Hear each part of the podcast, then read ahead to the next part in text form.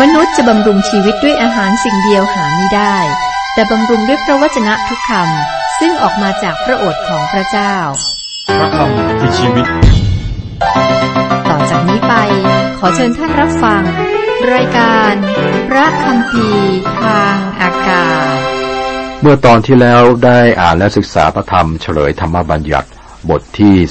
3ถึงข้อ5นะครับบทนี้หัวเรื่องหลักคือการพ่ายแพ้ของโอกษัตริย์เมืองบาชานโมเสสเล่าถึงประสบการณ์ของคนอิสราเอลต่อไปบอกถึงการต่อต้านของกษัตริย์อาโมไรต์อีกพระองค์หนึ่งและบอกถึงชัยชนะที่พระเจ้าให้แก่คนอิสราเอลข้อ1ถึงข้อ5นี้ผมได้อ่านและอธิบายไปนะครับในข้อ5บอกว่าบรรดาเมืองเหล่านี้เป็นเมืองที่มีกำแพงสูงโดยรอบมีประตูมีดานประตูและยังมีชนบทอีกมากที่ไม่มีกำแพงอิสราเอลยึดเมืองนี้ได้แสดงว่าพระเจ้ารบแทนคนอิสราเอลนะครับนี่เป็นการหนุนใจอย่างมากแก่พวกเขาเมื่อเขาเผชิญกับคนยักษ์และกำแพงที่สูงถึงฟ้าในแผ่นดินที่พระเจ้าสัญญาไว้กำแพงที่สูงถึงฟ้านี่หมายถึงกำแพงที่สูงมากแล้วก็ขนาดร่างกายของโอกนั่นก็ใหญ่โตข้ามไปข้อ11ด้วยยังเหลืออยู่แต่โอกษัตริย์เมืองบาชานซึ่งเป็นพวกเรฟาอิมดูเถิดเตียงนอนของท่านทำด้วยเหล็กเตียงนอนนั้นไม่อยู่ที่เมืองรับบาแห่งคนอัมโมนดอกหรือยาวตั้ง9ศอกกว้าง4ศอกขนาดศอกคนเรากษัตริย์พระองค์นี้สูง13ฟุตครึ่งหรือประมาณ405 เซนติเมตรเตียงก็คงจะถูกเก็บไว้ที่เมืองรับบาของคนอัมโมนการครอบครองแผ่นดินข้อ12-13แผ่นดินนี้ที่เราตีได้ครั้งนั้นคือตั้งแต่อาโรเออซึ่งอยู่ริมลุ่มน้ำอาโนนและแดนเทือกเขากิเลอาดกึ่งหนึ่งกับหัวเมืองทั้งหลายเหล่านั้นเราก็ได้ให้แก่เผ่ารูเบนและเผ่ากาดส่วนกิเลอาดที่ยังเหลืออยู่กับเมืองบาชานทั้งหมดซึ่งเป็นแผ่นดินของโอกคือดินแดนอาโกบทั้งหมดเราก็ได้ให้ไว้กับครึ่งหนึ่งของคนเผ่ามนัสเสทั้งหมดเมืองบาชานนั้นเรียกว่าดินแดนของพวกเรฟาอิมแผ่นดินของโอกถูกมอบให้แก่เผ่ารูเบนกาดและครึ่งเผ่าของคนมนัสเสซึ่งได้เลือกที่จะอยู่ทางฝั่งตะวันออกของแม่น้ำจอร์แดนข้ามไปข้อ18ครั้งนั้นข้าพเจ้าได้บัญชาท่านทั้งหลายว่าพระเยโฮวาห์พระเจ้าของท่านได้ทรงให้ท่านทั้งหลายยึดครองแผ่นดินนี้ถ้าแก้วทหารทั้งสิ้นของท่านจงถืออาวุธยกข้ามไปก่อนคนอิสราเอลผู้เป็นพี่น้องของท่านโมเสสเตือนพวกเขาว่าการที่พวกเขาได้อยู่บ้านใหม่ในแผ่นดินอย่างสบายแล้วไม่ให้ทำให้พวกเขาพ้นจากความรับผิดชอบในการช่วยเหลือเผ่าอื่นในการยึดแผ่นดินในทางตะวันตกของแม่น้ำจอร์แดนข้อ19ข้อ20แต่ภรรยาของท่านบุตรเล็กๆทั้งหลายของท่านกับฝูงสัตว์ของท่านเพราะข้าพเจ้าทราบอยู่แล้วว่าท่านทั้งหลายมีฝูงสัตว์เป็นอันมากจงอยู่ในเขตเมืองที่เรายกให้นั้นก่อนกว่าพระเจ้าจะโปรดให้พี่น้องของท่านได้อยู่พักเหมือนได้ประทานแก่ท่านแล้ว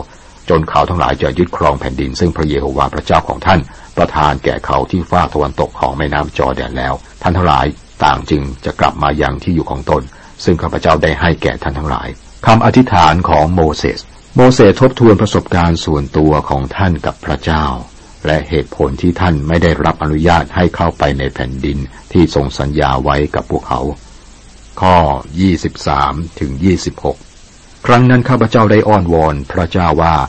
ข้าแต่พระเยโฮวาห์พระเจ้าพระองค์เพิ่งทรงสำแดงอานุภาพและฤทธิ์ประหัตถ์ของพระองค์แก่ผู้รับใช้ของพระองค์เพราะมีพระเจ้าองค์ไหนเล่าในสวรรค์ในแผ่นดินโลกซึ่งอาจกระทำตามการสำคัญและการอิทธิฤทธิ์ดังพระองค์ได้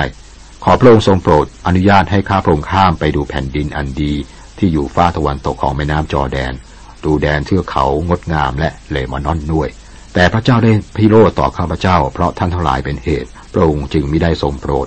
และพระเจ้าตรัสกับข้าพเจ้าว่าพอแล้วเจ้าอย่าได้พูดกับเราด้วยเรื่องนี้ต่อไปเลยพระเจ้าทรงรักษาพระดำรัสของพระองค์พระองค์ตรัสเหมือนกับพ่อแม่ว่าพอแล้วโมเสสเราไม่ต้องการได้ยินเรื่องนี้อีกข้อ27เจ้าจงขึ้นไปถึงยอดปิสกาและเพ่งตาของเจ้าดูทิศตะวันตกทิศเหนือทิศใต้และทิศตะวันออกแลดูแผ่นดินนั้นด้วยในตาของเจ้าเพราะเจ้าจะข้ามแม่น้ำจอร์แดนนี้ไปไม่ได้เลยเห็นใจโมเสสครับเมื่อท่านวิงวอนขอพระเจ้าให้ท่านเข้าไปในแผ่นดินซึ่งเป็นจุดหมายของท่าน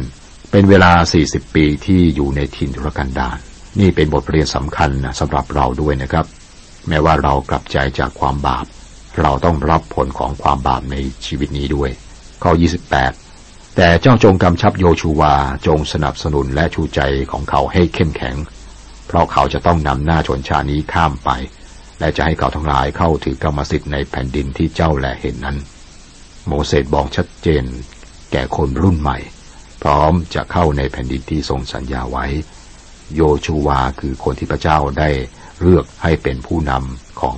พวกเขาบทที่4หัวเรื่องหลักคำแนะนำสำหรับคนรุ่นใหม่บทนี้จบลงที่การทบทวนการเดินทางในถิ่นทุรกันดารของคนอิสราเอลพวกเขามาถึงฝั่งตะวันออกของแม่น้ำจอร์แดนและใกล้กับภูเขาเนโบเมื่อโมเสสบอกคำสั่งสุดท้ายแก่ประชาชนมีเพียง2คนเท่านั้นที่ได้เดินทางมาตลอดเส้นทางนี้คือโยชูวาและคาเลบคนส่วนใหญ่ถูกฝังในถิ่นทุรกันดารคนรุ่นใหม่พร้อมที่จะเข้าในถิ่นทุรกันดารแต่ก่อนที่พวกเขาจะเข้าไปโมเสสทบทวนเหตุการณ์ในถิ่นทุรกันดารและวิงวอนพวกเขาให้เชื่อฟังพระเจ้าผู้ทรงรักพวกเขา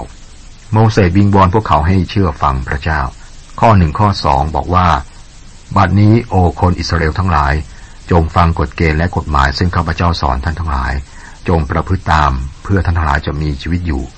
และเข้าไปยึดครองแผ่นดินซึ่งพระเยโฮวาห์พระเจ้าแห่งบรรพบุรุษของท่านทรงประทานแก่ท่านท่านทั้งหลายอย่าเสริมเติมคำที่ข้าพเจ้าได้บัญชาท่านไว้และอย่าตัดออกเพื่อท่านทั้งหลายจะรักษาพระบัญญัติของพระเยโฮวาห์พระเจ้าของท่านซึ่งข้าพเจ้าได้บัญชาท่านผู้อิสราเอลต้องทำตามพระวจนะของพระเจ้าครับไม่ใช่แต่ฟังแต่ต้องทำตามด้วยสังเกตว่าพวกเขาต้องไม่เพิ่มเติมหรือว่าตัดตอนพระบัญญัติต้องเชื่อตามที่พระเจ้าประทานให้ถ้าคนอิสราเอลได้รักษาธรรมบัญญัติก็คงจะมีพระพรอย่างมากมายแต่เราเห็นจากประวัติศาสตร์ว่าคนอิสราเอลได้รับธรรมบัญญัติภายใต้สภาพที่เอื้ออำนวยแต่ไม่สามารถทำตามได้ไม่มีมนุษย์คนใดที่เป็นคนชอบธรรมโดยทำตามธรรมบัญญัติต่อพระพักตร์พระเจ้าได้ทำไมครับเพราะว่าคนเรานั้นมีกิเลสในพระคัมภีร์เรียกว่าเนื้อหนังที่เป็นปัญหาร้ายแรงหนังสือเฉลยธรรมบัญญัติเป็นหัวเรื่องที่น่าสนใจนะครับเน้นหลัก2เรื่องคือความรักและการเชื่อฟังเราอาจจะไม่เคยรู้ว่าความรักเป็นหัวเรื่องสำคัญในพระคัมภีร์พระพันธสัญญาเดิมบทนี้โมเสสได้วิงวอนกับคนรุ่นใหม่ท่านให้เหตุผลว่าทำไมพวกเขาต้องเชื่อฟังพระเจ้าคือ1พระเจ้าประสงค์ที่จะรักษาคนอิสราเอลไว้และทำให้พวกเขารุ่งเรืองข้อที่1บอกนะครับพวกเขาต้องเชื่อฟังพระเจ้าและทำตามกฎเกณฑ์และกฎหมายของพระองค์เพื่อท่านทั้งหลายจะมีชีวิตอยู่และเข้าไปยึดครองแผ่นดินการเชื่อฟังพระเจ้านั้นเป็นพื้นฐานเดียวที่ทำให้พระเจ้าสามารถอวยพรพวกอิสราเอลได้พระองค์ต้องการการเชื่อฟังของพวกเขาเพราะว่าพระองค์ต้องการจะอวยพรเขา2การเชื่อฟังของคนอิสราเอลจะแสดงถึงการขอบพระคุณพระเจ้าของพวกเขาข้อ4ผมข้ามข้อ3มาข้อ4ครับแต่ท่านทั้งหลายผู้ได้ยึดพระเยโฮวาห์พระเจ้าของท่านทั้งหลายมั่นคงอยู่ทุกคนได้มีชีวิตอยู่ถึงวันนี้ข้อ5ถึงข้อ8ดูเถิดข้าพเจ้าได้สั่งสอนกฎเกณฑ์และกฎหมายแก่ท่านดังที่พระเยโฮวาห์พระเจ้าของข้าพเจ้าได้ทรงบัญชาข้าพเจ้าไว้เพื่อท่านทั้งหลายจะกระทำตามในแผ่นดินซึ่งท่านทั้งหลายกำลังเข้าไปยึดครองนั้นจงรักษากฎเหล่านั้นและกระทำตามเพราะกระทำเช่นนั้นจะแสดงสติปัญญาและความเข้าใจของท่านและความเข้าใจของท่านทั้งหลายต่อหน้าชนชาติทั้งหลายเมื่อคนเหล่านั้นได้ยินถึงกฎเกณฑ์เหล่านี้แล้วเขาจะกล่าวว่าแท้จริงประชาชาติใหญ่นี้เป็นชนชาติที่มีปัญญาและมีความเข้าใจเพราะมีประชาชาติใหญ่ชาติใดเล่าซึ่งมีพระเจ้าอยู่ใกล้ตนยามพระเยโฮวาห์พระเจ้าของพวกเราทรงอยู่ใกล้เราในเมื่อเราร้องทูลต่อพระองค์และมีประชาชาติใหญ่ชาติใดเล่าซึ่งมีกฎเกณฑ์และกฎหมายอันชอบธรรมอย่างกับธรรมบัญญัตินี้ซึ่งข้าพเจ้าได้ตั้งไว้ต่อหน้าท่านทั้งหลายในวันนี้พระเจ้าอวยพรพวกเขาอย่างยิ่งจนพวกเขาต้องแสดงการขอบพระคุณโดยการเชื่อฟังนะครับประการที่3ก็คือความรักของพระเจ้าทำให้พวกเขาเชื่อฟังนี่ก็เป็นเหตุผลว่าทำไม